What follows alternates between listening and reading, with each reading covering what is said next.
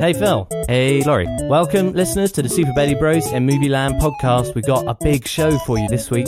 Chock-a-blocker with films.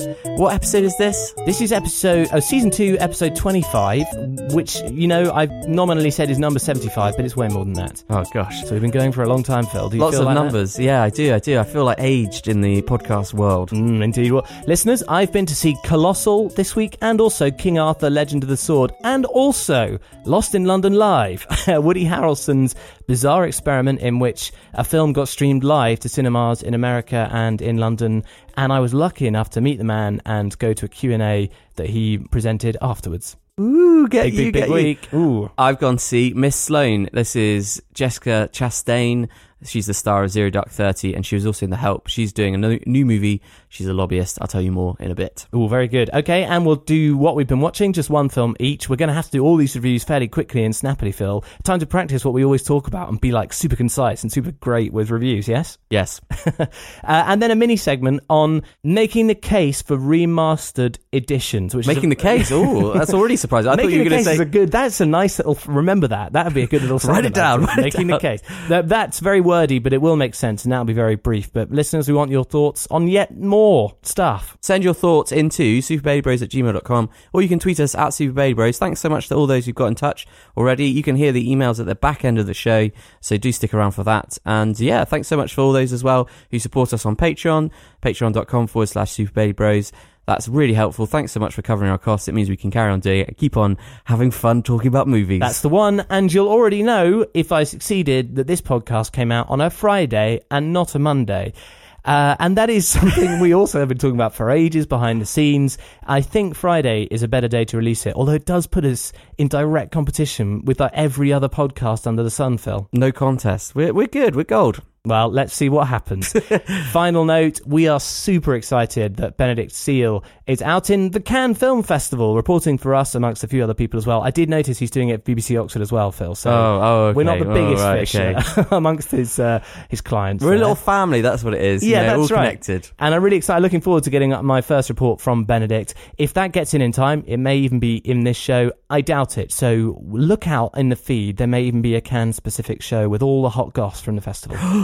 Should we get cracking? So much exciting stuff. Yes, let's go. Crack that whip. Whoosh.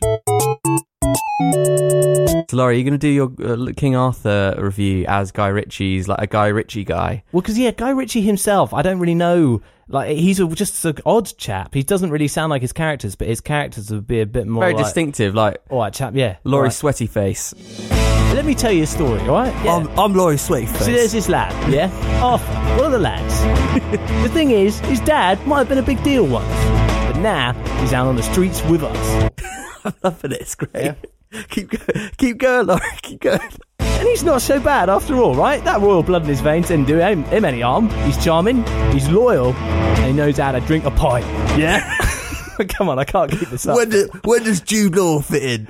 Yeah, he doesn't sound like that, thankfully. Can I just do the thing normally? Okay, hey, fine. Listeners, if you've ever wondered what uh, the Knights of the Round Table would be like as the lads of the Round Table, then this film is for you. Guy Ritchie has a go at the great Arthurian legend. And he's just, I mean, one thing I love about Guy Ritchie, Phil, and listeners, if you don't know his films, he's Lock, Stock and Two Smoking Barrels. He is... He did Sherlock Holmes and all those, that and Robert Downey Junior version. Yeah, the sort of frenetic, can you tell what's going on? No, I can't. Fast talking, fast cuts, fast editing, but very stylish, right? And you know it's a Guy Ritchie film. Popcorny, yeah. He brings all of that, and he is one hundred percent Guy Ritchie to one of the most sort of solid, calm uh, historical tales of all time, and decides, yeah, I'm going to do what I want with this. In fact, even more than that, I believe Warner Brothers came to him and said, look, Ritchie, we want to make a six-film series about King Arthur. Can you believe Phil is looking surprised? I was six surprised. Films? Six films! And this is supposed to be the launch-off point for six films. So, look, let's get actually into it. The way that he's recreated it is that Camelot is a giant castle with a massive bridge near the ancient city of Londinium in England. Guess which city Londinium might be, Phil? Well, it's London. Wow. It used to be called Londinium. So they say, yeah, okay, right. That's not what I'd say either. And we enter the movie as it is being besieged by the evil mage Mordred, who is a terrifying magician, assaulting it with all his forces. But fortunately, Uther Pendragon, aka Eric Banner, steps in, foils the plot. But someone betrays Uther Pendragon right at the point of his victory and usurps the throne. It turns out that's Jude Law, who is Uther Pendragon's brother. So fast forward, Jude Law is on the throne. The lakes around Camelot recede mysteriously. They reveal a sword in the stone, and it is Excalibur in the stone. So Jude Law is terrified. This is a bad omen, basically. So he rounds up all the men of a certain age because he wants to be absolutely sure that uh, Uther's heir isn't still alive. But as you have probably guessed, he is still alive. And it turns out he's this likely lad, right? He's this likely lad who's been living on the streets of London all this time. His dad fortunately pushed him away in a boat. So he's grown up in a brothel, uh, learned street smarts, but he's also learned how to be a good guy. He can't deny the nobility that's in his blood. And this is played by Charlie Hunnam, the guy from Sons of Anarchy and Pacific Rim. Exactly right, Phil. And lo and behold, he does pull the sword from the stone. And I'm explaining all this plot so that we can get to the clip that we have, because this is the point at which Jude Law has a face-to-face with who he now realises is his nephew, the rightful heir to his throne. So let's hear them have a little chat in the clink. You've got the wrong man, sire. I was born in a brothel on a bridge in Londinium. The sword can only be drawn by Uther Pendragon or his direct heir. You felt it, didn't you? The power. That's what put you out. You just don't know how to control it. Hmm.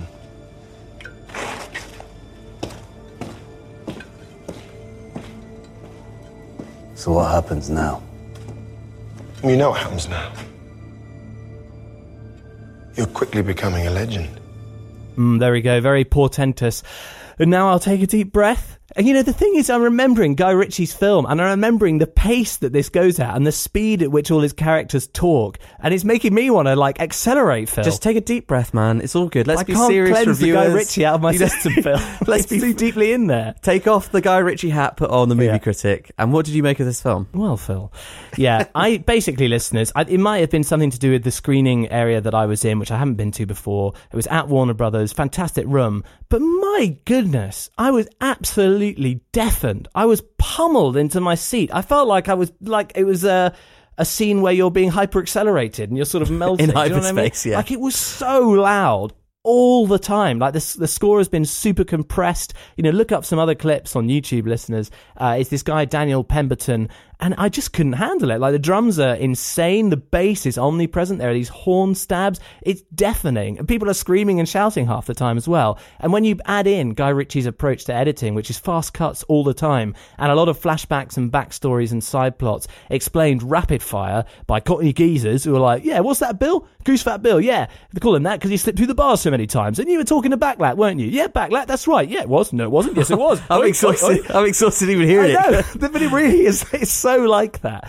I was just tired, man. I, I almost found it hard to even remember the film properly because it was so exhausting. But having said all that, man, I'm kind of intrigued. I kind of want to see it. I watched the clip while you were playing it. It looks kind of fun. Well, the key thing is that loads of critics are just slating it and saying, what happened here? The budget is ridiculous. And I think they're right about that. It cost one hundred seventy-five million dollars to make. They're predicting an extra one hundred million dollars in marketing costs on top, which means it's an absolute mountain to climb at the box office. It's still battling Guardians of the Galaxy two. I think you, if you're going to go and watch it, try and shovel that outside of your...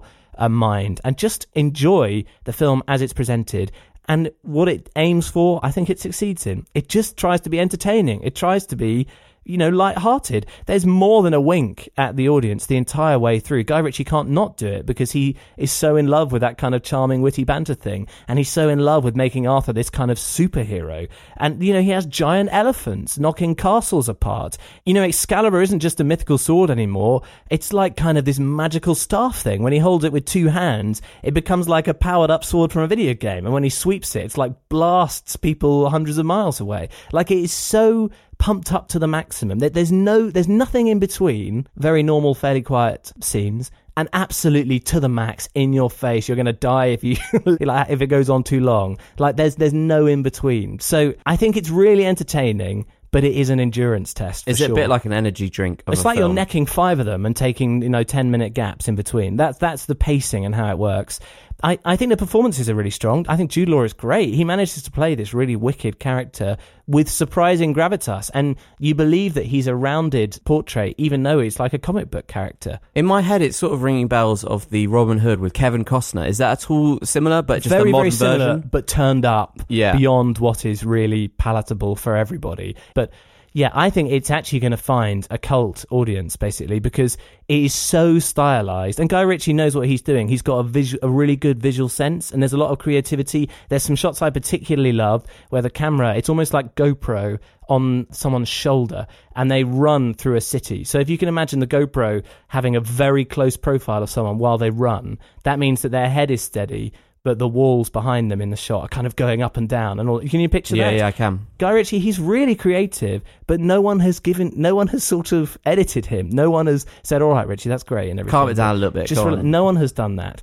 But yeah, so I, I hope you can get the picture. It's a big muddle of a film. Good performances. Charlie Hunnam, I think, is, is great, actually. I really like him. Aidan Gillen is fine as this sort of smarmy Irish guy, Goose Fat Bill. Everyone is fine. It's a Cockney good time in medieval England. I, yeah. I can't think of anything more to say, Phil. It's ridiculous. Well, can I ask you about David Beckham? Oh, yes. Yes, you can. What do you want to ask me about Beckham? Well, I just know that he's in it. He has like a cameo, is it? Or is it quite an actual role? It's definitely a cameo. You know, I liked it. I'll put it out there. Guy Ritchie is known for introducing Vinnie Jones to the world. Were you aware of that film? Yeah, yeah, yeah. So that he's taken another footballer and said, you know what? Here's your second lease of life. Movie star time. He even speaks in the film, and I didn't find it teeth-gratingly awful the way other critics have described it. I think it's totally fine.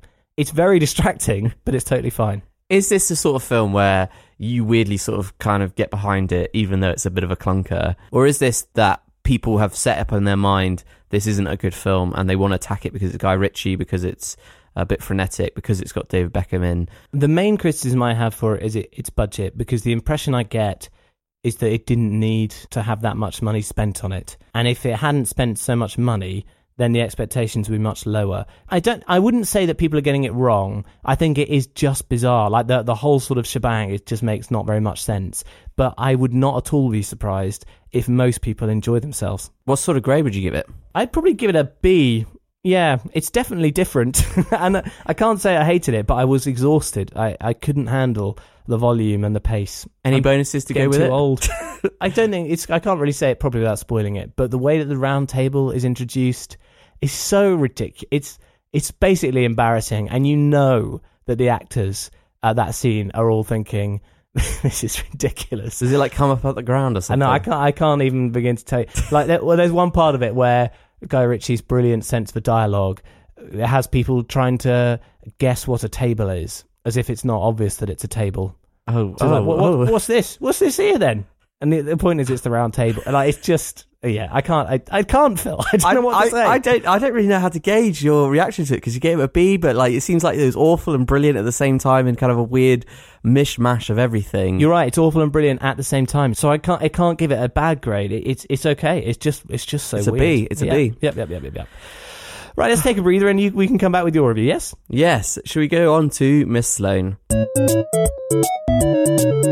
What's your opinion of Jessica Chastain, Laurie? I really like her. I enjoyed her performance in Interstellar a lot, and The Martian as well. Sometimes I get her mixed up with Bryce Dallas Howard. Yeah, they do have that similar sort of pale face and kind of a bit wide-eyed. But quite angular features. What sort of characteristic, or what sort of character do you think her acting performance suits? That's a tough question, Phil. I mean, she's talented, I think, so I'm sure she could play anything. I mean, she, I mean, in the, those films, one of them, she's a sort of hopeful dreamer, isn't she, in Interstellar, um, who's also a mathematician, I think, isn't she? Author. Physicist. Physicist, thank you. And then in The Martian, she's like a military astronaut, so I think she could play anything. I mean, she also was uh, that kind of slightly ditzy socialite who wasn't very fondly liked by the other socialites in The Help.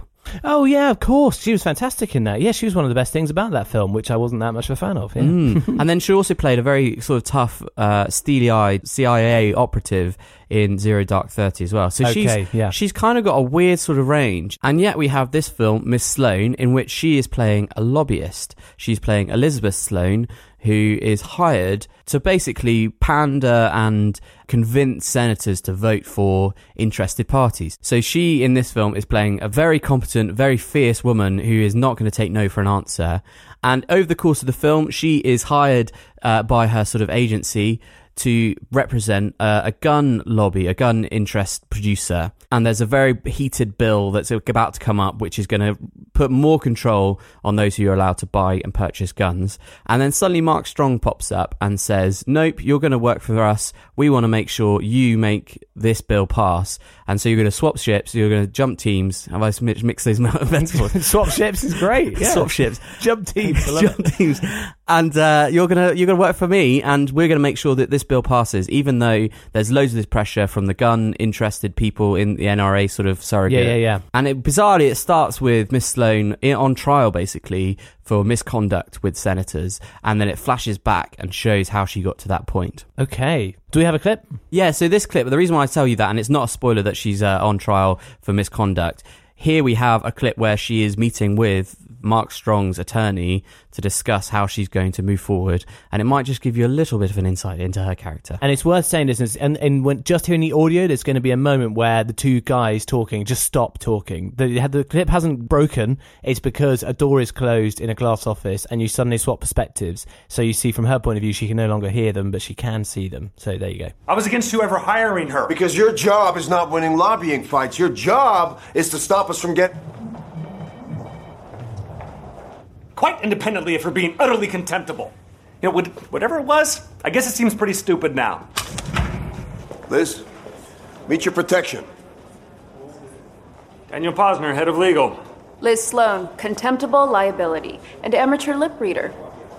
Whose idea were the glass walls? Seriously? Oh, that's an overload of sass right there, Phil. That's a lot of sass. And so what character do you think Jessica Chastain is going for? Is she playing the Help sort of character, or is she going for more Zero Dark Thirty? I haven't seen Zero Dark Thirty, so I can't comment, but it sounds like she's fairly hard-boiled, no-nonsense. What, you think you can tell me how to be a professional? Let me show you the meaning of the word professional. Didn't make sense. You know what I mean? I said the world as well. Yeah, she is one hundred percent playing this uh, this as a, a ruthless, conniving, but brilliant uh, lobbyist, and she's very good at her job, but does that come at a cost? Ooh, mm, who knows, who knows?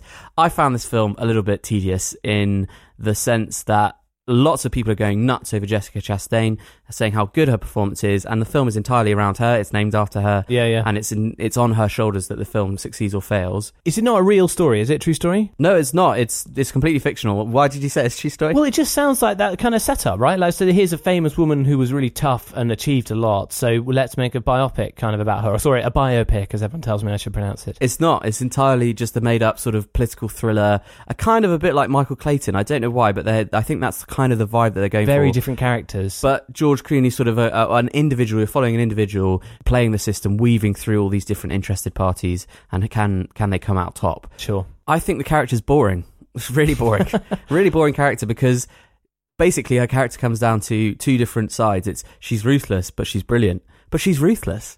But she's also brilliant. and, and that's all that the film can say. It says nothing more than that. And it just presents this really kind of heartless character who will do anything to succeed, and then it hammers that home again and again and again and again. And the thing is, is I think the reason why it's getting a lot of attention is because it's a female character. Okay. I think if this was a male character, I don't think anyone would be interested. And I, in some ways, I think it highlights a really negative side of Hollywood, which is uh, it identifies a problem in the sense that there's misrepresentation, and then it swings the other way because it wants to correct that. And instead of doing nuanced, interesting characters, instead it goes the opposite way and just sort of says, wow, look how amazing this woman is, but they don't give her really a character. There's no well, real there's no real heart to her. There's never really a clear indication of what what motivates her.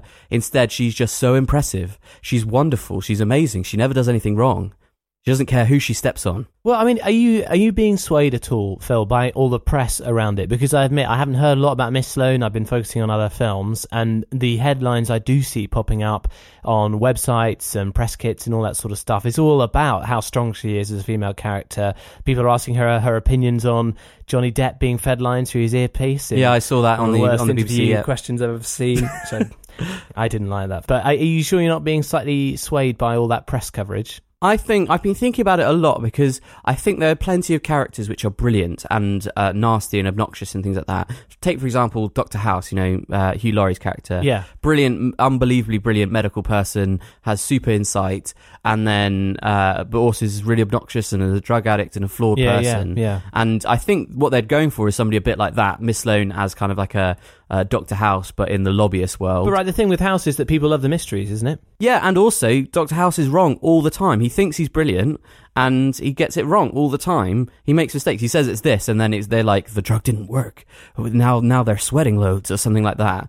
And he's like, really? And he gets very confused and, and then he has to reapply his brilliant knowledge with the new information and adapt and correct.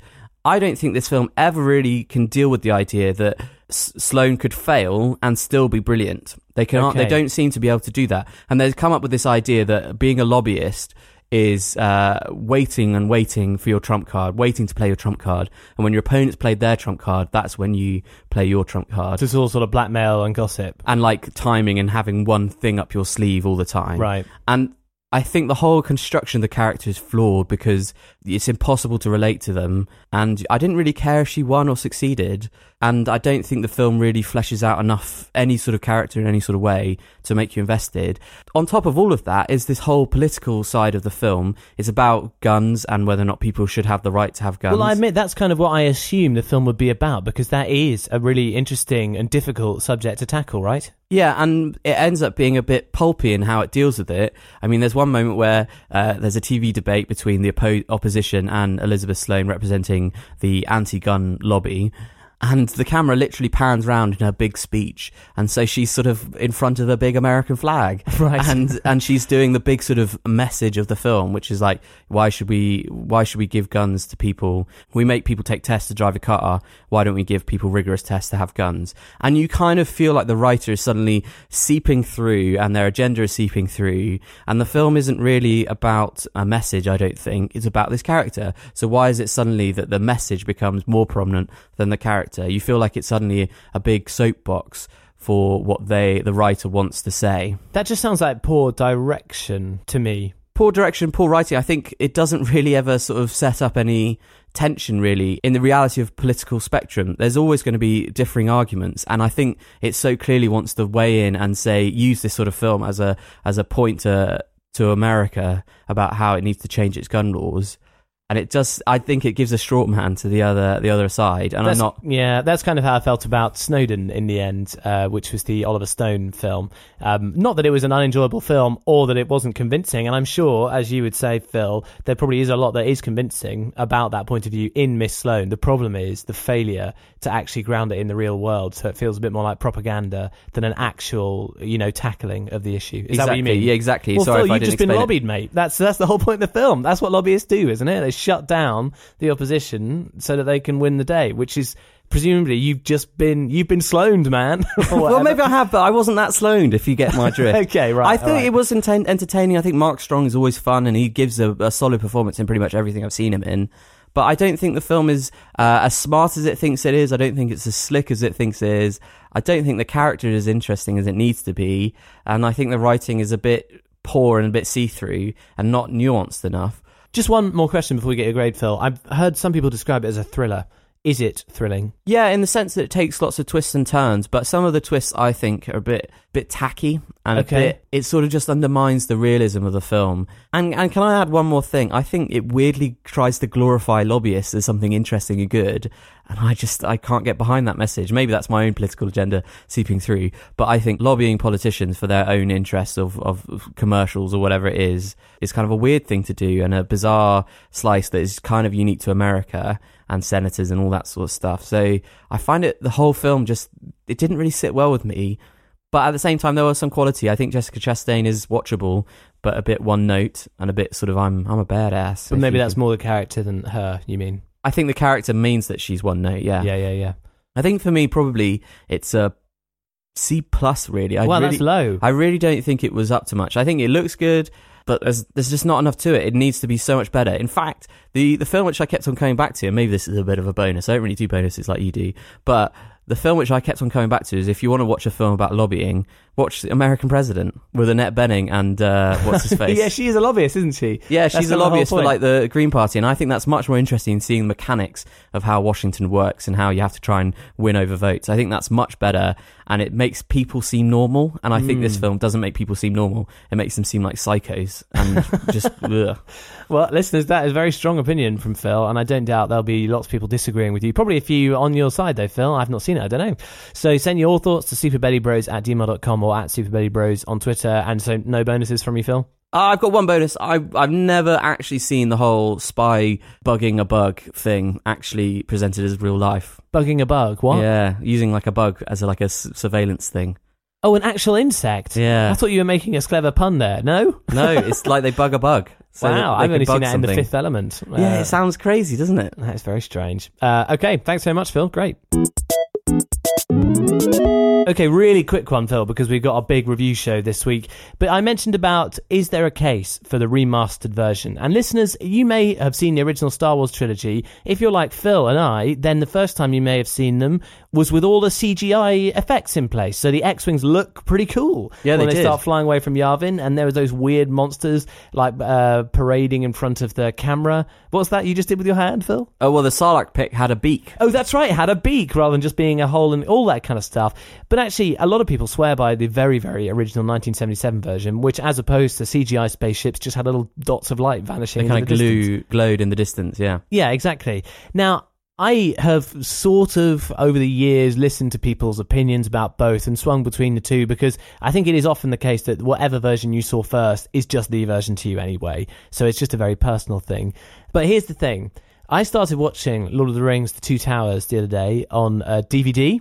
And my T V is better than uh, I've ever had it when I've watched Lo- uh, Lord of the Rings. So it's a much higher quality picture. The colours in particular have nice sort of contrast and are very vivid. And Gollum doesn't look very good anymore.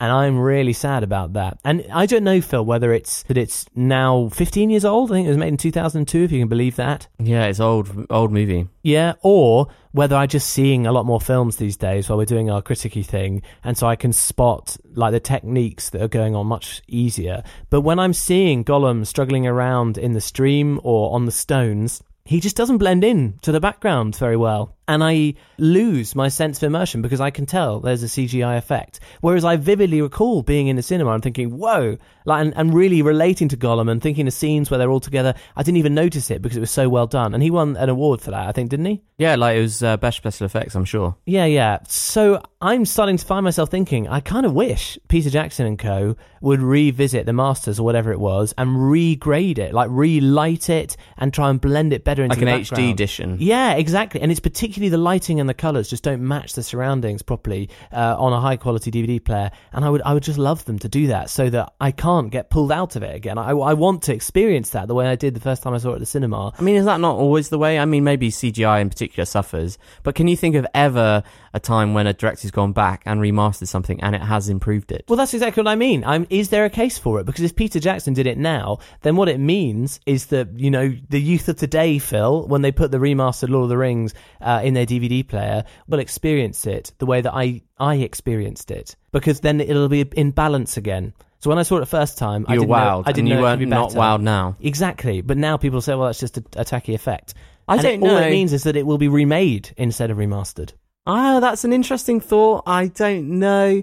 The question is, is can you trust the director to go back and remaster the right bits, basically? Because you look at George Lucas, you look at even Ridley Scott with Blade Runner and all those different... Steven legends. Spielberg, man. E T Yeah, and he, what, what was what was it that Steven Spielberg did? Oh, he had uh, uh, people holding guns during the chase sequence, and he replaced the guns with walkie-talkies. And you wonder, is is that an okay thing for a director to do? Once the product is out there, is it the public property, and you basically have to say, no, it's done, and it's sealed, that's the end, that's the final cut, nothing to be done? Are you not opening a can of worms, basically, to allowing directors to tinker and change and, and morph something which you love, and then it becomes something well, you Well, it all can't... depends on what the motive is, because George Lucas, I think, probably had good motives for going back. And actually, I think he succeeded, because... Some of the things I think are good and worthwhile. They help, and because it meant when I saw it as a kid, you know, by that point, Phil, don't forget, Teletubbies had computer graphics, as did reboots. Do you remember that show? Yeah, yeah, yeah. And so to watch Star Wars with that, like, and it obviously be tacky models and things, I, as a kid, I wouldn't have been as blown away as I was.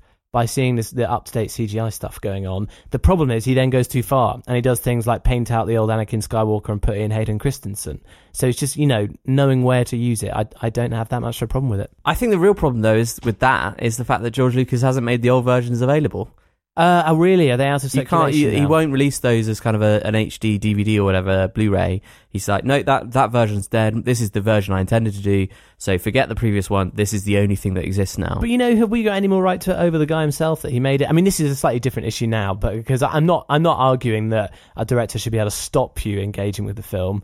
I'm just saying, you know, maybe in some cases it is forgivable. You're worried about people missing out on Hollywood magic just because of a bad special effect, yeah, basically. And we're in the age of, like, endless remakes and reboots, and I don't want a soft reboot of Lord of the Rings where... Can you imagine how terrible that would be? Oh. It focuses on the elf at Helm's Deep, but how he got there, how do you know? Oh, it'd be so terrible. Uh, but anyway, yeah, listeners, I'm, I've actually rambled on a lot more than I thought. It was harder to explain than I uh, imagined it would be. I would love to know your thoughts. Is there a case for remastered versions? versions of classics so that the current generation can experience how great they were and they won't dismiss it? Yeah, maybe you also could suggest films that maybe need it. Yeah, absolutely. I'd love to. If you think there's something that could use a bit of spit and polish so that the youth of today won't miss the cinematic gems, uh, then let us know. Yeah, superbailybros at gmail dot com, or you can tweet us at superbailybros.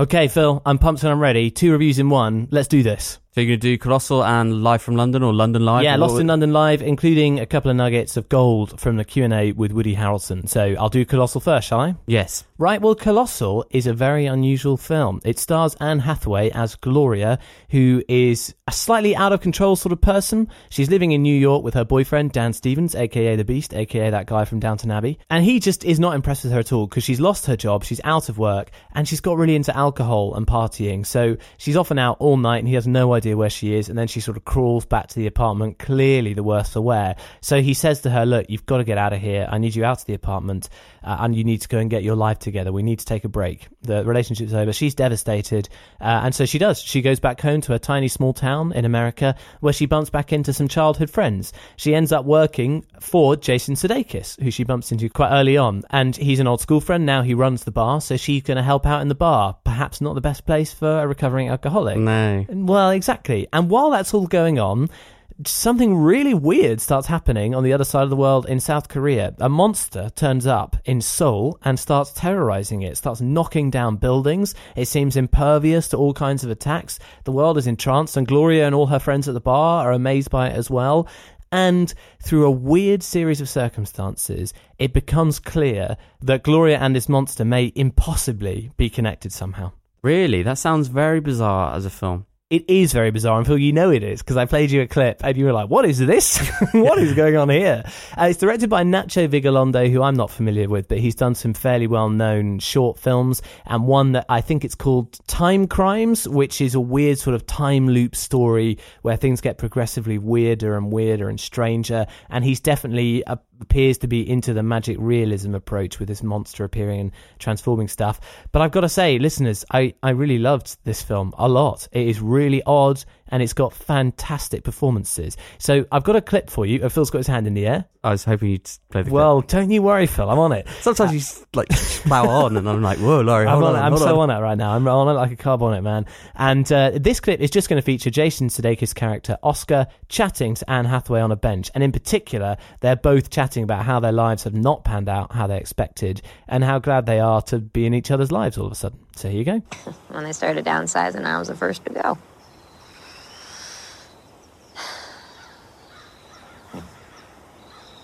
Oh, you jerk, you already knew. Yes, I'm sorry. Uh, why, yeah. Why didn't you tell me? Why are you letting me, like... Well, I, I, I don't, I don't know. I, I didn't want you to think I was creepy, like I'm some sort of stalker. Or... Oh, well, it's too late for that. Yeah. Yeah. So you've been following me all these years? Of course I have.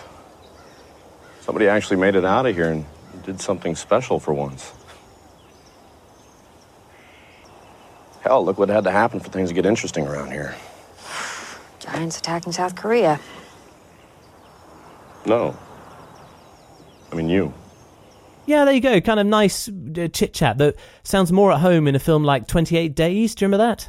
Oh, the not the twenty-eight Days Later zombie no, movie. You mean the Sandra Bullock recovering from alcoholism movie. It, precisely that, Phil. And I, I, one of the weirdest things about this film that I personally loved was that it jumps all over the place in terms of its tonal construction. And jumping along with it is the direction style, the music style, the dialogue, the performances. Everything shifts around.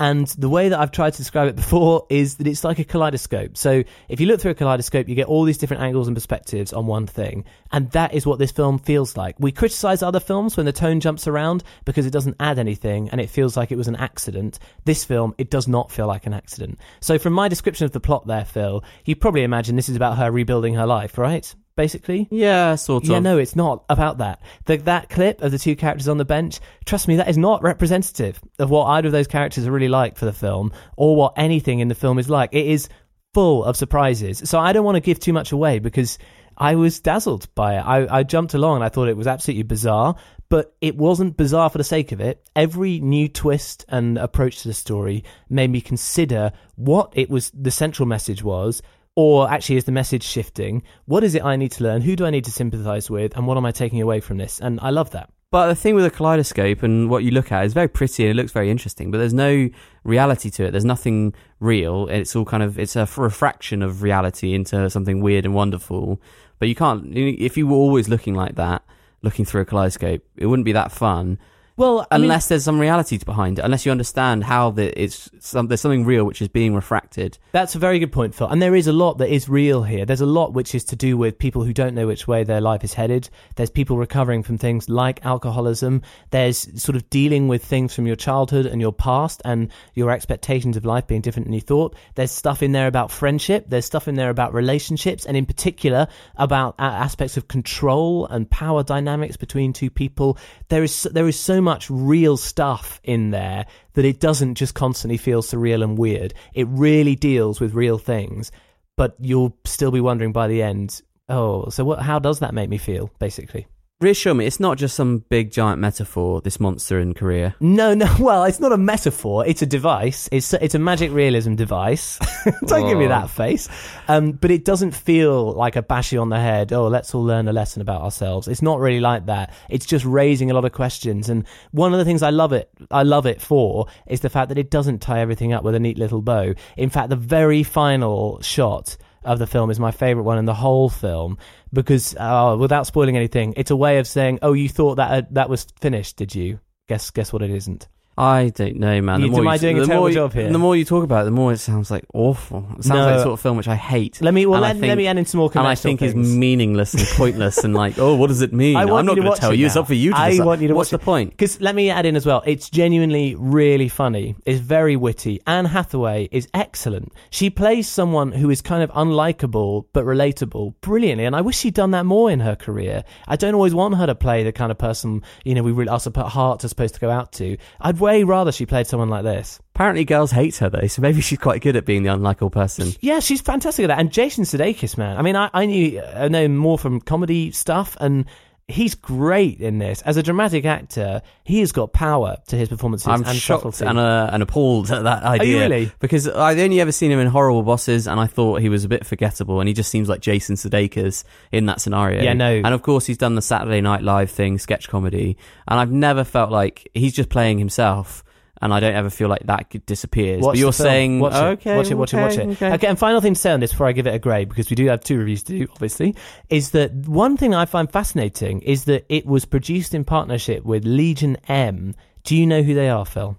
No, I don't. You should you should learn. In fact, we all should learn and go and invest, because they are a fan-owned movie financing house. So you could have invested in Colossal and played a part in bringing the film to production.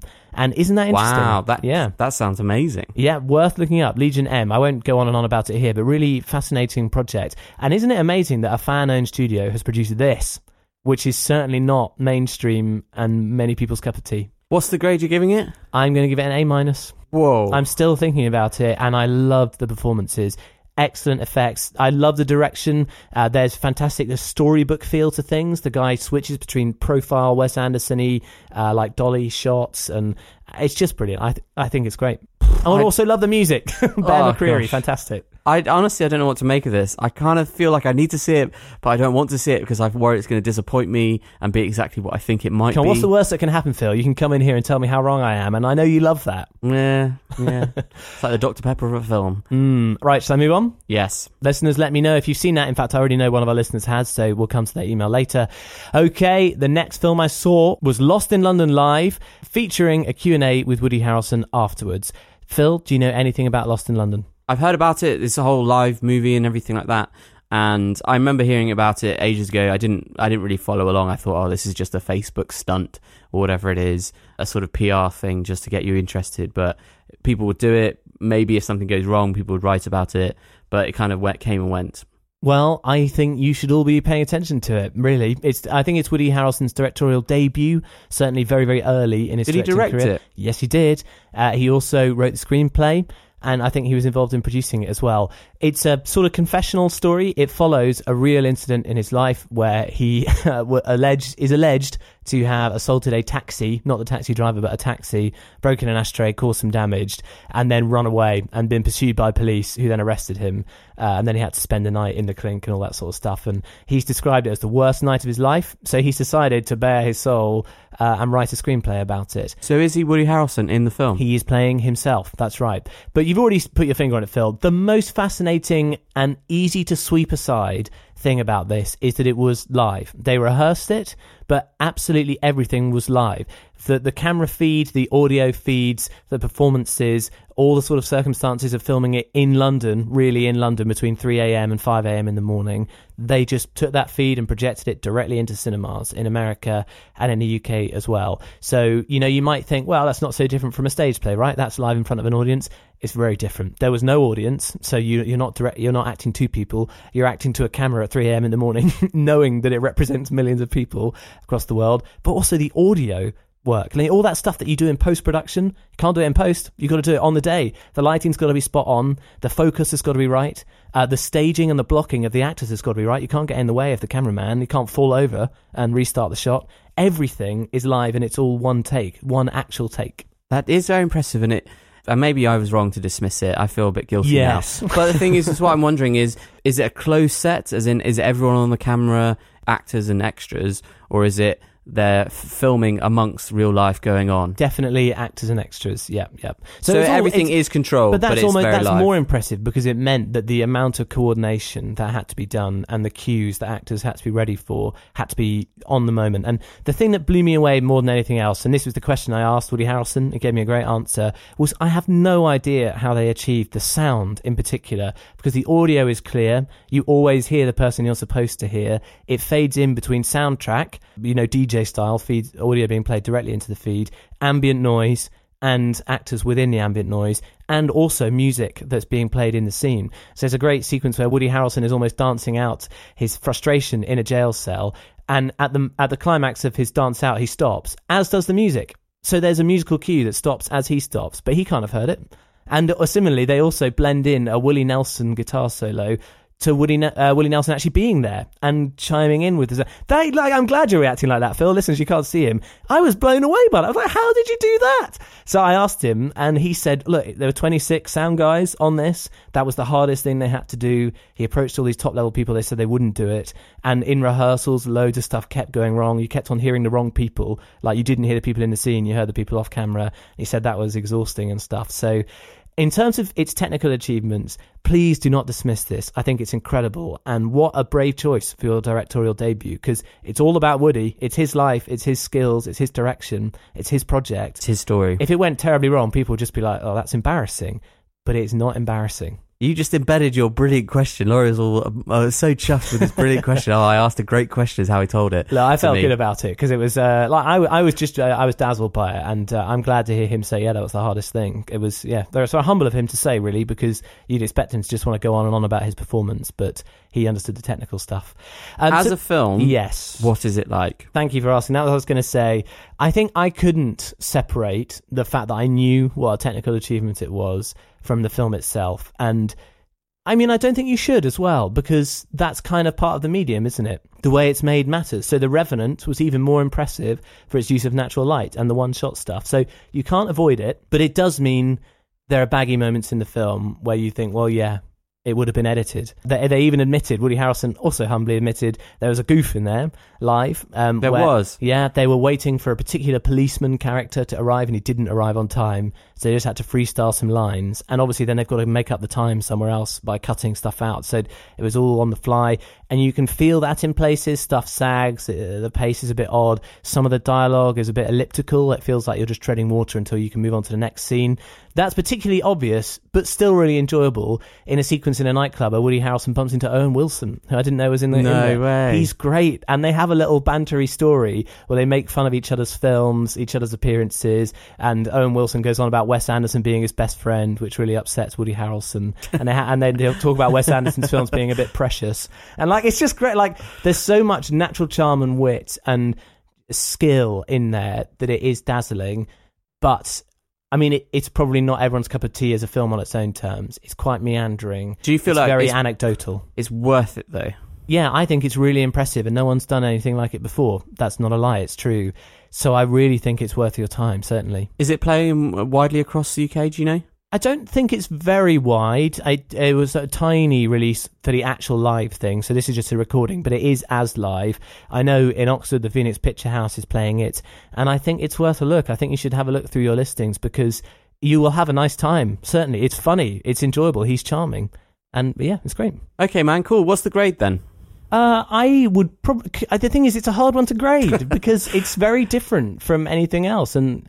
What would I say? As a film, what would you give it? I really, I enjoyed it a lot. So I'd probably give it a, a B plus, because, I mean, it's not riveting or anything like that. It's just very, very enjoyable and impressive. And I really love the performances. There's a great sequence involving a woman uh, who is sort of spiritually helping him through some of his problems. Because the, the sort of core conceit is that he's having a big relationship dilemma that he has to work through over the course of the night. So he's trying to get home to see his wife and go through an argument, but he just can't get home because all the stuff keeps getting in the way. Uh, and then also that the policeman uh, fantastically acted. Uh, yeah, it's, it's B plus, definitely. I, I'm convinced, man. I think I want to check it out. Uh, any bonuses? Um, or is the bonus the Q and A? I suppose it's the Q and A. I'm, in some ways, there's not loads and loads to say on that. My favourite thing to come out of it, and I think, I think, Phil, you and I will feel a lot of empathy for this, was when a, a very enthusiastic guy towards the back of the hall stood up and he said, "Um, I, can I just ask, uh, why didn't you use a gimbal uh, while you were filming this?" And at which point the executive producer who was up there and Woody Harrelson both looked at each other and said, "Well, hey, what, what did you say? What?" And it's like, "A gimbal. Why didn't you use a gimbal?" And they both look at each other and say, "What's a gimbal?"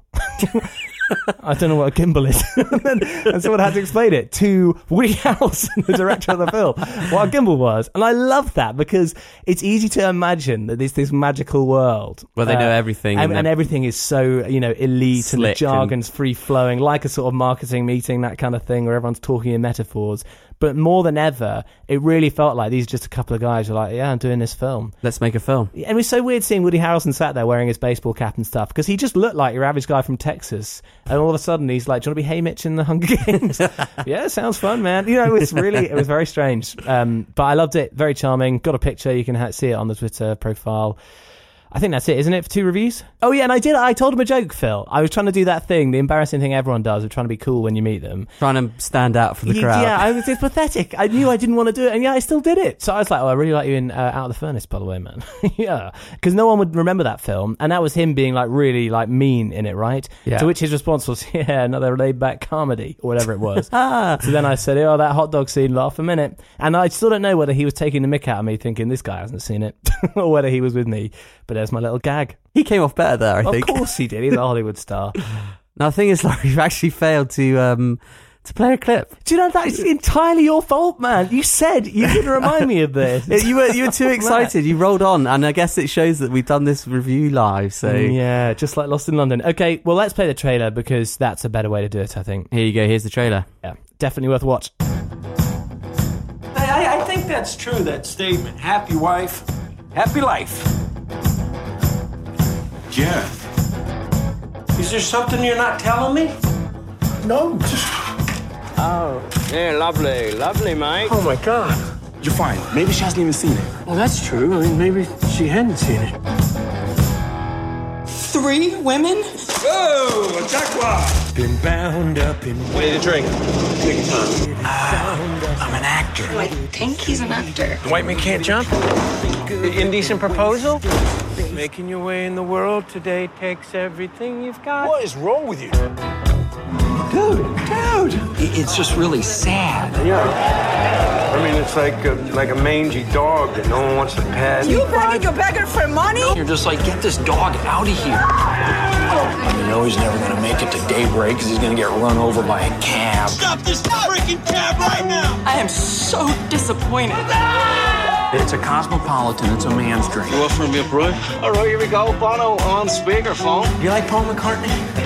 Give it to me now. Give it to him now. I'm your friend. I'm going to support you, but how do you support a scumbag? That's our challenge. I mean, obviously, it's not about me right now, but... Yeah! Now, don't make me run.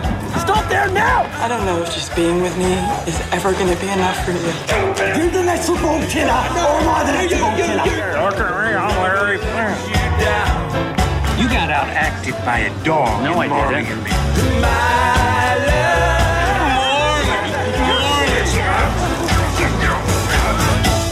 I'll always be around. What have we been watching this week? Woo! Was that the right key? Who knows? Let's find out.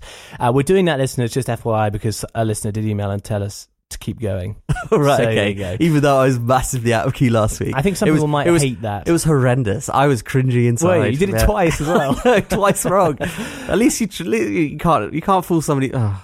Let's move on. Listeners, what we've been watching, just in case you don't know, is just two films that are not at the cinema, films we've seen, and we're going to give you retrospective reviews. Phil, what's your film? My film is Juno. Do you want to just get going with that straight up? Yeah. Yo, yo, yiggity, yo. I'm pregnant. What? Honest block? I've taken like three pregnancy tests, and I am for shiz up the spout. How did you even generate enough pee for three pregnancy tests? I'm telling you I'm pregnant, and you're acting shockingly cavalier. Is this for real? Yes. Phuket, Thailand. That ain't no Etch-a-Sketch. This is one doodle that can't be undid, Holmes Gillett. I think it's best to just tell him I'm pregnant. Who is the father? Pauline Bleecker? I didn't think you had it in him. I know, right? Wow, your shorts are like especially gold today. Uh, my mom uses color-safe bleach. Go Carol. You should look at adoption ads. They have ads for parents. Yeah. Hi, I'm Vanessa. You must be Juno. Hi, I'm the husband. A couple of baby-starved wingnuts. Dude, that thing is freaky looking. I am a sacred vessel. All you've got in your stomach is Taco Bell. You think you're really going to do this? Yeah, but I'm guessing it looks probably like a sea monkey right now. We should let it get a little cuter, yes. Right? Great. Keep it in the oven. When this is all over, we should get back together. He's still gonna think I'm cute when I'm huge. I think you're beautiful. Did you by any chance barf in my urn? I would never barf in your urn. Did you see that coming when she sat us down here? Yeah, but I was hoping she was expelled or into hard drugs. You're like the coolest person I've ever met, and you don't even have to try. I try really hard, actually. You love him. You could go into early labor sucking face like that. Okay, listeners, this is Juno. You heard the trailer there. Probably you already know the plot. You know Juno. Juno, Juno? Yeah, yeah. You know Juno. Did you get, did you get it? Juno, Juno. Anyway, um, I have fond memories of this film because I was in America when I saw it. I was in Florida, I think it was, for the first time in America. Cool story, and I made my family, my parents, our parents, go watch it. And I really love this film. I think it's a great film. I think it is bizarre in the sense that it was a bit of a, a zeitgeist moment. I think I'm using that word rightly. Wow, okay. Yeah. I think, is that right? Well, I don't know. What, tell us why. Because suddenly there's this film and everyone was talking about it. Juno, everyone knew about it. Everyone saw it. Everyone was talking about the, the actors the in it, the way that they were talking, the soundtrack. And I think from this point... there was suddenly a bleeding out of Juno-ness into the world and into the filmic world. So you might world. say it captured the zeitgeist, it, or it became the zeitgeist. Okay, yeah. But anyway, I, I kind of used that word right, listeners, so you'll give me a pass. It's got Michael Cera in it, it's got J K. Simmons in it, it's got Allison Janney, Janney. I think it's Janney, two N's, mate. And, of course, Ellen Page as Juno. You've got Jason Bateman and... Jennifer Garner as the two people considering or hopefully going to be adopting Juno's baby. I think this film probably now is reviewed a bit harshly and a bit unfairly. Really? I really think so, because at the time it was so fresh, so original, and then everyone aped it. All of the fast-talking sort of bizarre lingo that they do, quick-firing cultural super references. Super savvy teenagers as well. Yeah, that has fully been done now, whereas I think when it first came out, that wasn't really the case. Diablo Cody was the girl who wrote the screenplay, and she was a blogger. She was That was what she did. She was found online, and then they said, let's write a movie, and she wrote a movie about a pregnant teenager. And then she's carried on doing films, but they've never, ever captured the same mm. same thing as Juno. I think all of the performances are pretty much perfect. You can't really fault them. And I think, actually, what's impressive about the script is it has all that teenage lingo and all them being fast-talking, but there's actually so many different voices in the film that are really well-pitched and well-judged. If you think about Juno's parents, with Allison Janney as her stepmom and J K. Simmons, their performances are so measured and careful that they really make Juno stand out as a character, and they give her a really nice context. They kind of ignore her little weird idiosyncrasies, and they just talk to her as a as a kid who's pregnant, and they love her, but they think she's made a bad choice getting pregnant. I think I agree with you there, Phil. I th- some occasionally they stray into super cool parents, which bugs me, but a, on a the little whole, bit, not so much. A little bit, but not really. I think they kind of make fun of Alison Janey's character because she loves cats, except she's allergic to cats, or or one of her oh, kids yeah. is, and things. And then you've got Jennifer Garner and uh, Jason Bateman, who I think are wonderfully pitched as these uh, excited parents, but maybe there's not something quite right. I think Jason Bateman as this sort of man-child is, again, a really interesting contrast to a, a parent who wants to adopt.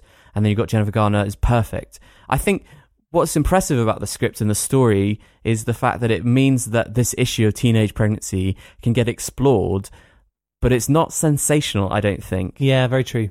And actually, it's quite normal, and the relationships are quite normal, but the situation isn't. It's not a not. It's not a normal situation to be in. It does cover a huge range of things when you think about it, because, of course, it deals with the ideas of abortion, it deals with childlessness, it deals with adoption, it deals with divorce, it deals with just about everything you can imagine, but it never feels like you're dealing with those things. They just are on the road, right? Exactly, and it's quite a kind of small film, and I know I talk about that all the time. You love this. I love small films because you feel like you get to know the characters, and I think, again, the soundtrack and all that thing has been aped and, and done and kind of done to death, but at the time, it's great, and the music goes really well with this film, that sort of acoustic-y guitar. Molly Peaches, right? Yeah, which is Everyone now... Everyone was covering that. That drove me insane. Two chords. Including our brother. Sorry, Sam. But also, I just think, give this film another look. I think it's so much better than you remember, or so much better than people will give it credit for now. Because there have been so many copycats. Everyone's yeah. tired of it now. It's, it's not really... the zeitgeist anymore, you might say. No, but it's a great film. It's a really good film. I'm going to give it an A. Nice, Phil. I think I agree with you, man. It's it's solid. Michael Cera as well. Fantastic. Yes, I haven't said he kind of typifies this whole film because he is perfect as Paulie you Bleecker. You need to see the excitement on Phil's face. He's. I mean, what's funny is I feel like I see, he's like my uh, what's the word? Spirit, spirit animal. animal. Yeah. I knew you were going there. At that time when I watched that movie because I felt so like nerdy and I didn't really get it, and and then that line, which is one of my favourite lines ever, which is like, "You're the coolest person I ever know, and I don't have to try." And he's like, "I try really hard, actually." I think uh, I was like, "Oh, I resonate." That resonates with me. Well, because people think you're really cool. No, because trying. I wanted people to think cool, me cool, and it's like, oh, yeah. It's, yeah. Anyway, I won't go into it. But he's really good in it, and of course, Michael Cera now, I think, is really, well, disregarded as kind of this weird little indie nerd kid, but he was perfect for this movie. He takes some bad roles, but yeah, I'm with you, Phil. Nice job. Okay, should I do mine? Yeah. So I saw Predestination. What if I could put him in front of you? The man that ruined your life. If I could guarantee that you'd get away with it, would you kill him? Many New Yorkers are leaving the city in fear of a fifth attack by the Fizzle bomber. Maybe he's doing the city a favor. That kind of talk can get you in trouble. The worst that I've already been through. Something this job has taught me is that truth is stranger than fiction. You're not talking about bartending, are you? I'm not talking about bartending. Follow me right in here. Here we go. Deep breath. We're in nineteen sixty-three. That's impossible. I'm a temporal agent. We prevent crime before it takes place. The Fizzle Bomber. His next explosion will leave eleven thousand dead. You can do this. Right. You have skills you've never had the chance to use, and I can give you that chance. I get to be a temporal agent? If you prove yourself. Do I have a choice? You always have a choice. Ten. Nine. I always knew something was different about me. You're a gift, given to the world through a predestination paradox. You're the only one. You can save millions of lives.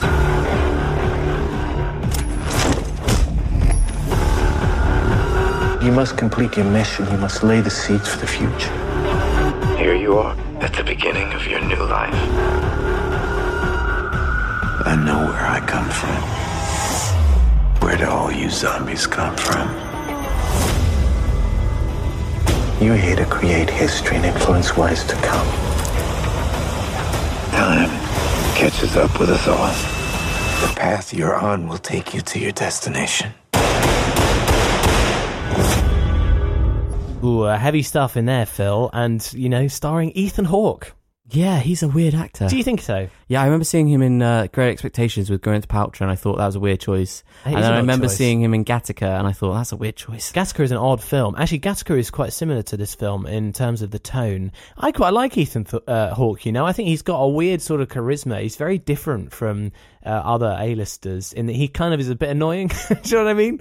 But also charming at the same time. Like that in uh, Never More Obvious than in uh, those Sunset movies, Before yeah, Sunset. Before Sunset, After Midnight, all that yeah, stuff. Yeah, yeah, yeah. I don't know, he always just reminds me kind of like of Tom Cruise's ugly brother. Oh, that is very harsh. Which is uh, very harsh. He's not an ugly unkind guy, but like, I, you see what I'm getting at. Well, we all know where Phil's coming from.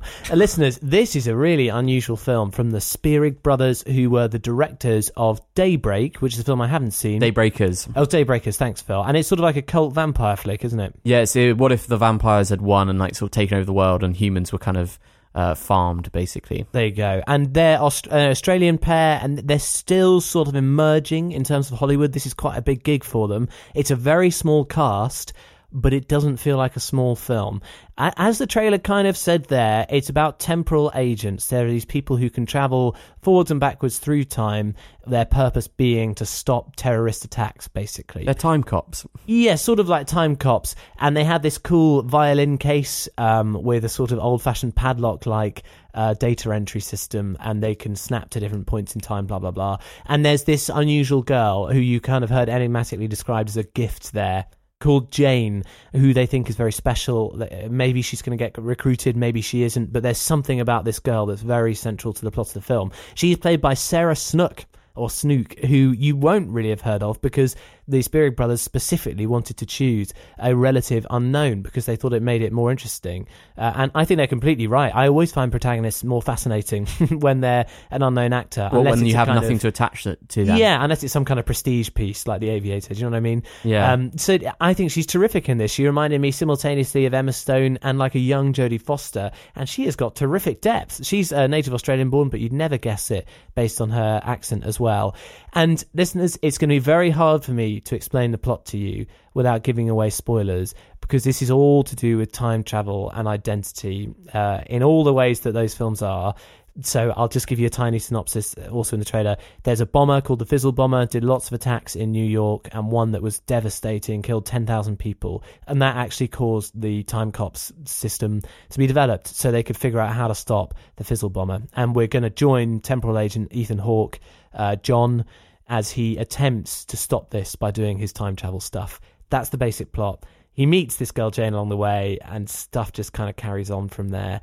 Now, it probably sounds like it's going to be an action film, especially because I think the most recent film to follow this kind of plotline was The Adjustment Bureau. Do you remember that? Yeah, and like it's similar to Source Code as well, isn't it? Yeah, and they're, they're, those are both action films. They're action thrillers, very, very tense, being chased a lot. This is not that at all, so you need to dispel that from your mind straight away. Just because he's an agent and can travel through time, there is there's basically no action whatsoever. The pace is very, very slow, and it is way more about discovering who these people are and why they matter. So a very large chunk of the film is just Ethan Hawke talking to this girl Jane at a bar while she describes her life and how she ended up where she is. And then kind of things tumble on from that point forwards. And it's all about trying to keep the different threads of the story together, trying to figure out various time loop where's it paradoxes. Going and where's it going? Who are these people really? Why is it all like this? Trying to stitch it together. And, if you know, afterwards, if, you, if you're engaged with it, you'll be finding yourself think you, you find yourself giving them names, the people involved in the time loops, and you have to give them weird names so that you can stitch them together in like a diagram in your head. Man or yeah, yeah, so like, so Ethan one uh, meets Ethan three, you know, that kind of yeah, stuff. Yeah, yeah, yeah. Uh, All I, what I found myself thinking by the end was, do you remember that film Primer? Yeah, I quite like that film. It was really low budget and it was all trippy and weird and looping. Very indie. Everyone goes on and on about that, about how amazing it was from a time travel point of view. I found that film endlessly tedious and dull because it was, I thought, quite amateur. I thought the script was awful. It was so filled with jargon as it became tedious and boring. This film achieves, I think, everything that uh, Primer achieves and more, and yet it spends way less time on all that sort of time travel-y stuff and way more time on the characters. So you get to really ask yourself the questions like, whoa, Like, what does that mean for them? And, whoa, how do they feel about that? And how does it all relate? And by the end of it all, it's tied up brilliantly in a way that leaves you asking questions without you feeling frustrated and annoyed at the stuff that the film doesn't resolve. Oh, that's interesting. So it's not like sort of a, you got to piece it together, but you you get a resolution and then you, you want to try and piece it together. That's exactly right. Yes, I liked it a lot. I don't think it's a perfect film. It's very gloomy. It's a very slow pace. You have to work and you... Even though the characters are quite unlikable, Ethan Hawke's character and Sarah Snook's are kind of unlikable, they are the film, so you have to be willing to go along with it and be pulled in. And occasionally it, you wish it could change its tone and be kind of light in some way or another, but that, I think you already know with this kind of sci-fi film you're not going to get that, so it won't be for everybody. I would probably give it a B. But it is really interesting. If you feel like a bit of a mind-bending bit of sci-fi, um, and lots of issues that you let's just, you won't have thought of before, lots of potential ways to use time travel that you just won't have thought of, then this is the film for you. And do you think these guys, these brothers, are one to watch? Well, possibly, yeah. I mean, in terms of their direction, like I said, the tone is a bit, it's a bit dour. So I don't know that the direction really stood out to me. It was more the plot line was fascinating. And it's fair to say that is lifted from uh, a short story from nineteen fifty-nine called All You Zombies by Rob Heinlein or Heinlein. So it may just be that the story is fascinating, but yeah, I enjoyed it. Sarah Snook is definitely one to watch out for. She can do a lot. What was it called again? Predestination. Predestination. And it's from what year? two thousand fourteen, is it? Yes, that's right. Well, that's it then. What we've been watching is uh, Juno and Predestination. If you've seen that as well, or you're going to watch it, we'd love to hear what you made of it. Would you like to give us a plus one, or would you like to give us a minus one? We'd love to hear from you guys and get your verdict on those films as well. You can reach us superbabybros at gmail dot com, or you can tweet us at superbabybros. Get those plus ones and minus ones heading in. Okay, okay, emails, emails, let's go! Is that your song? Yes, it is. Okay, listeners, thanks so much for being in touch. I'm going to go as fast as I can through these. I apologise, it's been such a long show. But I don't really. Come on, there's loads of stuff to talk about. Why are we apologising no, for being with them more why, time? Why, why, why? You're quite right. Okay. Alice has been in touch a few times. Number one, saw Guardians of the Galaxy two again, and it was even better, easily in top three Marvel movies now, with Avengers number one and Civil War number two. He goes on, the new King Arthur film, it's getting slated, and the box office is poor so far, but love the story and Ritchie's films, so we'll go and see it. And he sent another email being nervous when I said I was on my way, uh, thinking, oh, the critics are really slating it, I don't think I'll go and watch it. I, I hope my review has persuaded you. It is probably worth a watch, but it is bizarre. Are you going to watch it, Phil? Yeah, I, I think I, there's, the problem is there's, there's next week's show to get ready for, to yeah, watch those movies. Yeah, yeah. That's the thing. The, the train keeps on rolling. It never stops, man. Okay, and a long email here from the Pixel Pro. And I'm going to try and get through as much of this as I can because he's given some really good stuff and some detailed Guardians of the Galaxy stuff. It just keeps on rolling, that one, Phil. Ready? Minus one to Laurie. Phil is neutral, neither plus nor minus one. So uh, there you go. I think I've slipped away there. It's not free. Uh, he says he thinks it's the best Marvel film he's seen, excepting, excepting the first Guardians of the Galaxy, which is what he's written. I think he means Guardians, I don't know. Rocket was funny. Uh, Rocket Raccoon, Taserface, et cetera. Uh, Macaroon. What did I say? Macaroon. You said Rocket Raccoon. Raccoon. Come on, it's a long email. Did I say that? Sorry, I'm taking my time. Uh, Gamora was way better than you say, mm, and worked as the only sensible member of the team, aka the boring one. The immature but believable feud with Nebula was worth telling. Do you agree, Phil? Yeah, I, I think they're interesting when they're together. I don't think Gamora stands up on her own. She's just, who cares? She's just weirdly green. I think they wrote her poorly, sadly. She lacked all the power and presence of her last uh, last role, I thought. Uh, he says he enjoyed seeing people have arguments and sorting it out in the context of bigger things going on, particularly as a lot of these arguments were conducted with one character in a spaceship and the other on foot, with the on-foot character winning.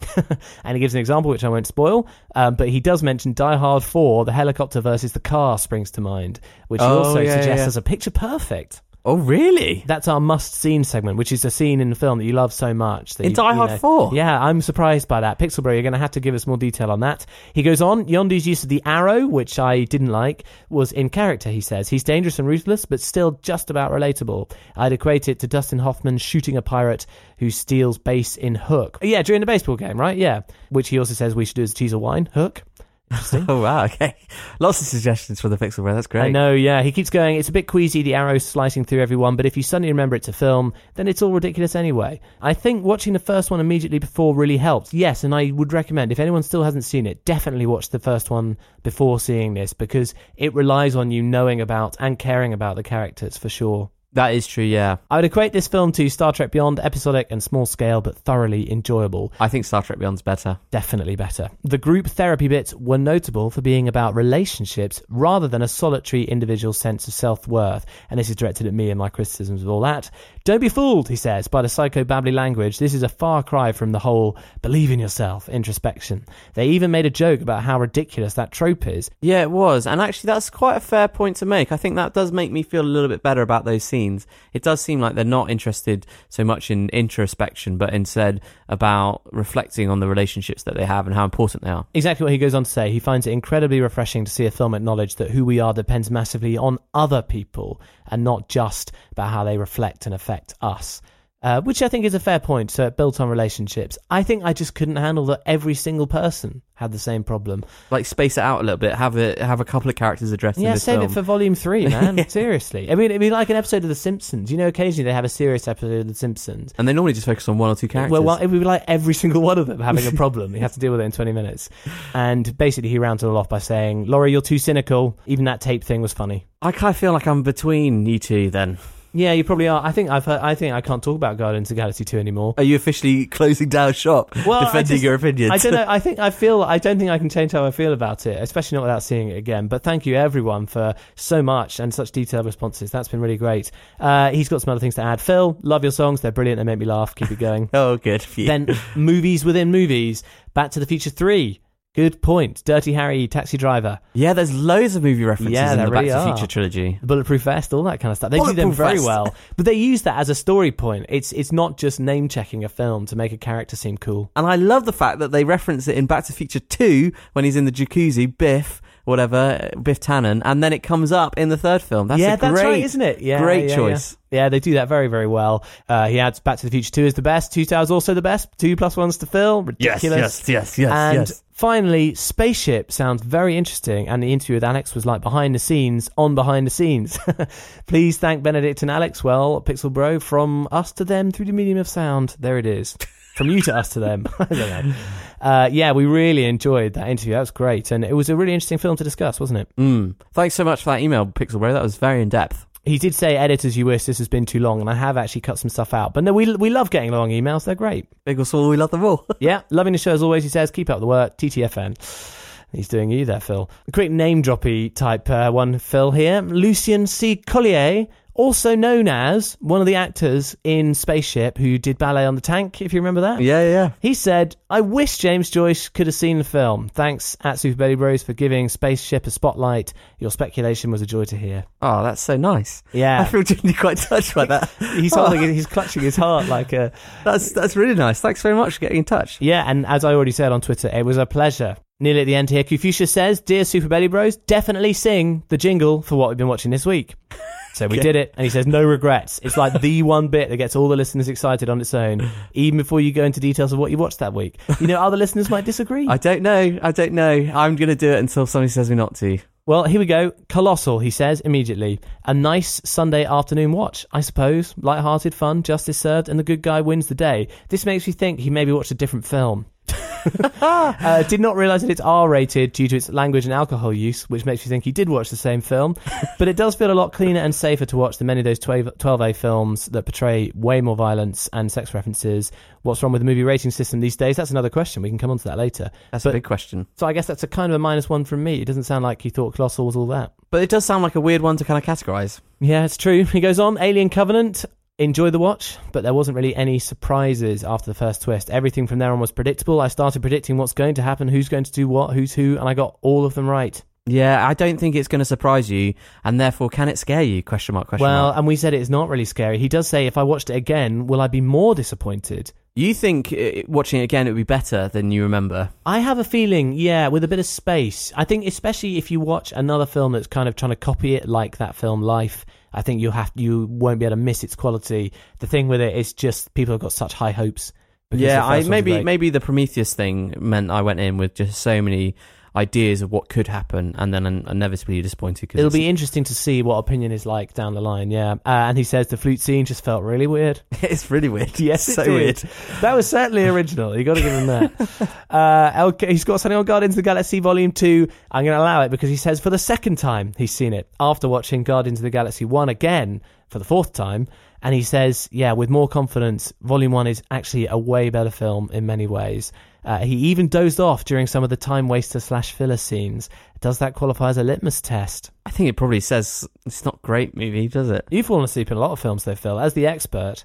Yeah, I like falling asleep in movies. It's the best sleep I ever have. But well, does it, is it better sleep in a good film or a bad film? Doesn't matter. It's just perfect sleep. mm, there we go. Uh, as always, lots of love, he says, from your most faithful fan, the wise man from the East, Confucius. P S. Seriously, watch The Legend of nineteen hundred already. The music... That is true. He's just ages ago. Ages ago. Sorry, sorry. We'll get on that. We'll get on that. Ennio Morricone in the music. Tim Roth is the main actor. What's stopping you from watching? Well, apparently nothing. We'll try and get it done. Okay, final email, and then we'll be shutting up shop, Phil. It's been a long one this week, hasn't it? Uh, from The Natural. Hey, The Natural, haven't heard from you in a while. Dear S B Bs, really enjoying all your podcasts and bonuses, especially the T C P story. Oh, yeah. I felt your pain despite laughing a lot. uh, also, yeah, yeah, it was painful, trust me. Before the main point of this email, went to see Miss Sloane. Regardless of the film's merits and weaknesses, there's no doubt Jessica Chastain is a formidable actress.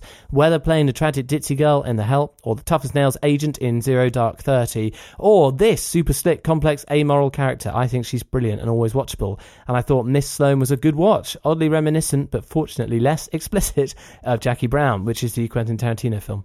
Interesting. I don't think, as you probably just heard, I don't think she's that complex. I don't think she's as complex as she needs to be. I think Jessica Chastain gives as good as she can, and she's a talented actress. I'm a fan of her. Uh, but I don't think the character really does her skill justice. Interesting, and I I would not have guessed from your description of it, Phil, that Jackie Brown bears any resemblance to the character you described, because she's not a ruthless, tough as nails sort of a woman at all. She's scheming, but she's not sort of miserable. Maybe it's just the scheming aspect, because there's okay. a lot of schemes in Miss Sloane. He goes on, a few things came to mind when you were talking about films within films. He says Casablanca is used in When Harry Met Sally. Of the, course! The phone conversation. Yeah, they're talking on the phone, he says, and both watching it on T V, discussing whether the girl should have stayed with Humphrey Bogart or go the bloke on the plane. It's well used to show how Harry is cynical but still romantic, whereas Sally sees the romance in being very practical and realistic, I think. It's great. It's great use of that scene. And of course it says this is the start of a beautiful friendship.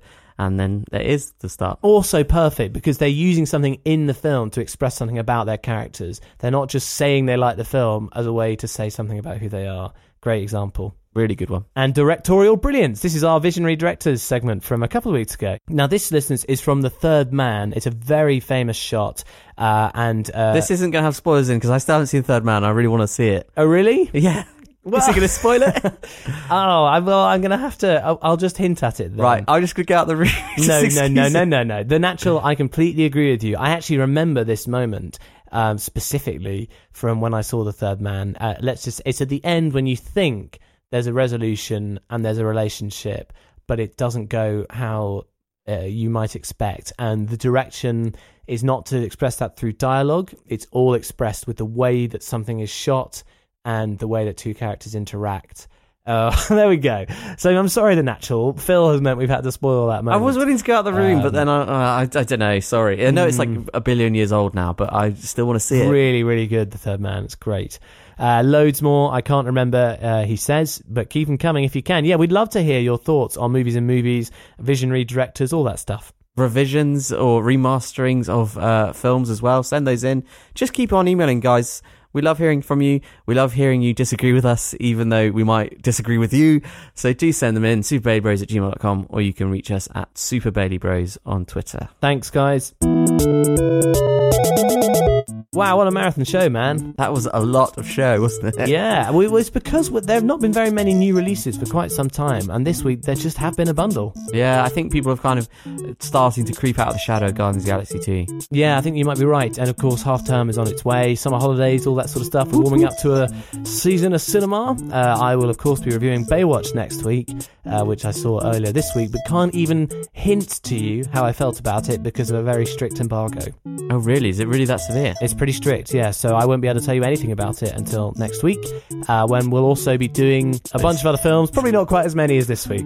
I think if you give me permission, I might try and catch up on some of the other films Great. That you've got done this week. Oh yeah, I'd love to hear your thoughts, Phil, definitely, especially Colossal, go and see that one. Okay. Mm. Come on, you'll be convinced. I feel so nervous about it. uh, listeners, thanks so much for listening. Uh, look out for a, perhaps a special Cannes roundup from Benedict Seal. I'll have a chat with him and we'll put that on the feed. You know, this is hot news. I mean, seriously, you know, we're way ahead of the curve this time. Yeah, completely off the red carpet, huh? That's right. So look out for those. Um, I'll let you know how they're going to be featured as we goes along. But other than that, have a great week and we'll speak to you soon. Ciao, ciao. T T F N. Bye.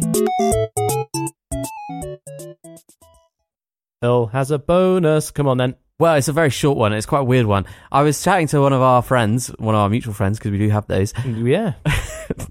And we were talking about, oh, what's your favourite dish to make, you know, how, what's your speciality and everything like that. And I was chatting to him and he was talking about, oh, I make a really good roast and things and, you know, with the, the vegetables and then the rice. And I was like, what? Rice? And apparently this guy, he does uh, rice with his, like, roast chicken. That and rice weird. And gravy. What, right? What? And the thing is, is I was like, you, Laura, I was like, what? That's so ridiculous. He was like, yeah, your carbohydrates, you know, you got to get them in. And it's like... Well, have you heard of potatoes and Yorkshire puddings? Yeah, but he was like, seriously, you need to try it, rice and gravy. And the thing is, the more I think about it, the more I'm like... That sounds great. That sounds oh, really no, good. No, don't. You're very suggestible, Phil. Well, maybe no, I, it's no. all about Yorkshire puddings. All right, UKIP. What, what, what do you mean? No, I'm just How saying. How very dare you? So this guy's actually he's uh, he's half Chinese, and so he's mixing it up. He's taking a British classic with a little bit of Asian spin, and I thought maybe there's something in this. I'm sure it'd be nice, but I don't think I would call that a roast dinner. Well, but anyway, I threw it out there. I want to hear whether or not anyone else has tried rice and gravy. Do let me know. And also, I think I'm going to try it, and I want you to try it, Laura, and tell me what you think. And also, I was wondering if you have heard of any strange food combinations that you people have suggested to you. I mean, I suggest strange food combinations to people, Phil. I think it's that way around. Mine are very unsophisticated. So cheese and you... jam? Cheese and jam is fantastic. Cheese if you've and never jam done is great. That, I mean, I discovered a lot of things as a student. I had no money at all by just doing whatever was in the cupboard. And when I lack bread, my my, my sort of food approach is, well, I need to have a slice of something that I can put something else on. So what can I slice? I need cheese. A carrier for the food. Yeah, that is literally what I thought. Some kind of food tray, edible tray. So I sliced up the cheese, popped jam on it, delicious. It and then really I also good. Did the same really thing good. With Weetabix and peanut butter, which was not delicious. Was it? It was a terrible failure. That's like the two cloyest things ever. I didn't think about There's it. There's no like moisture that. There. No, that was a, a failure. But one thing which I think is fantastic is if you can do like white. It's very unhealthy. You know, it's not a proper meal. White toast. Spread some thick Philadelphia on it, full fat, of course. Oh, yeah, yeah. Raspberry jam on top of that. Fold that over. That is like eaten mess, like raspberry cheesecake. Oh, it's just amazing. You know what's even better than that? Sprinkle a little bit of cracked black pepper on it. What? Even a, even jam no, on that, toast no, with cracked no, black pepper. No, no, that bothers me. I hate that whole... Oh, that just is put good, a, man. Put a little bit... Well, no, no, but it. You know... No, I, come on, you know no. that's not... You know I'm not that person, Phil. But cracked black pepper on jam on toast, it brings out the flavour, Phil. I tell you what I'm annoyed about... Flipping, you can't get caramel anymore. It's all salted caramel. Well, that's not true. You can't, I swear, you won't find caramel anymore. Everything's salted. I did enjoy the salted caramel phrase for, for phase. Not phrase. For a while. I hear where you're coming, but I've never really liked caramel. Chili and chocolate, all that stuff. It gets stuck to my teeth. Yeah. Is that the end of this? That's nice, though. I enjoyed yeah. that. Odd flavours. Just a bit of odd combinations. Odd combos. Yeah. Yeah. Mm. Let us know. And yet there's also a suggestion that a little boy, in fact, but there's also a suggestion that Uther Padrank Uther Pendragon... Hold on. It's terrible. You're doing fine. You just need to take a deep breath. You're just looping it up. Oh, having... that's an over... Oh, that's an over... Sorry. I think it's fantastic.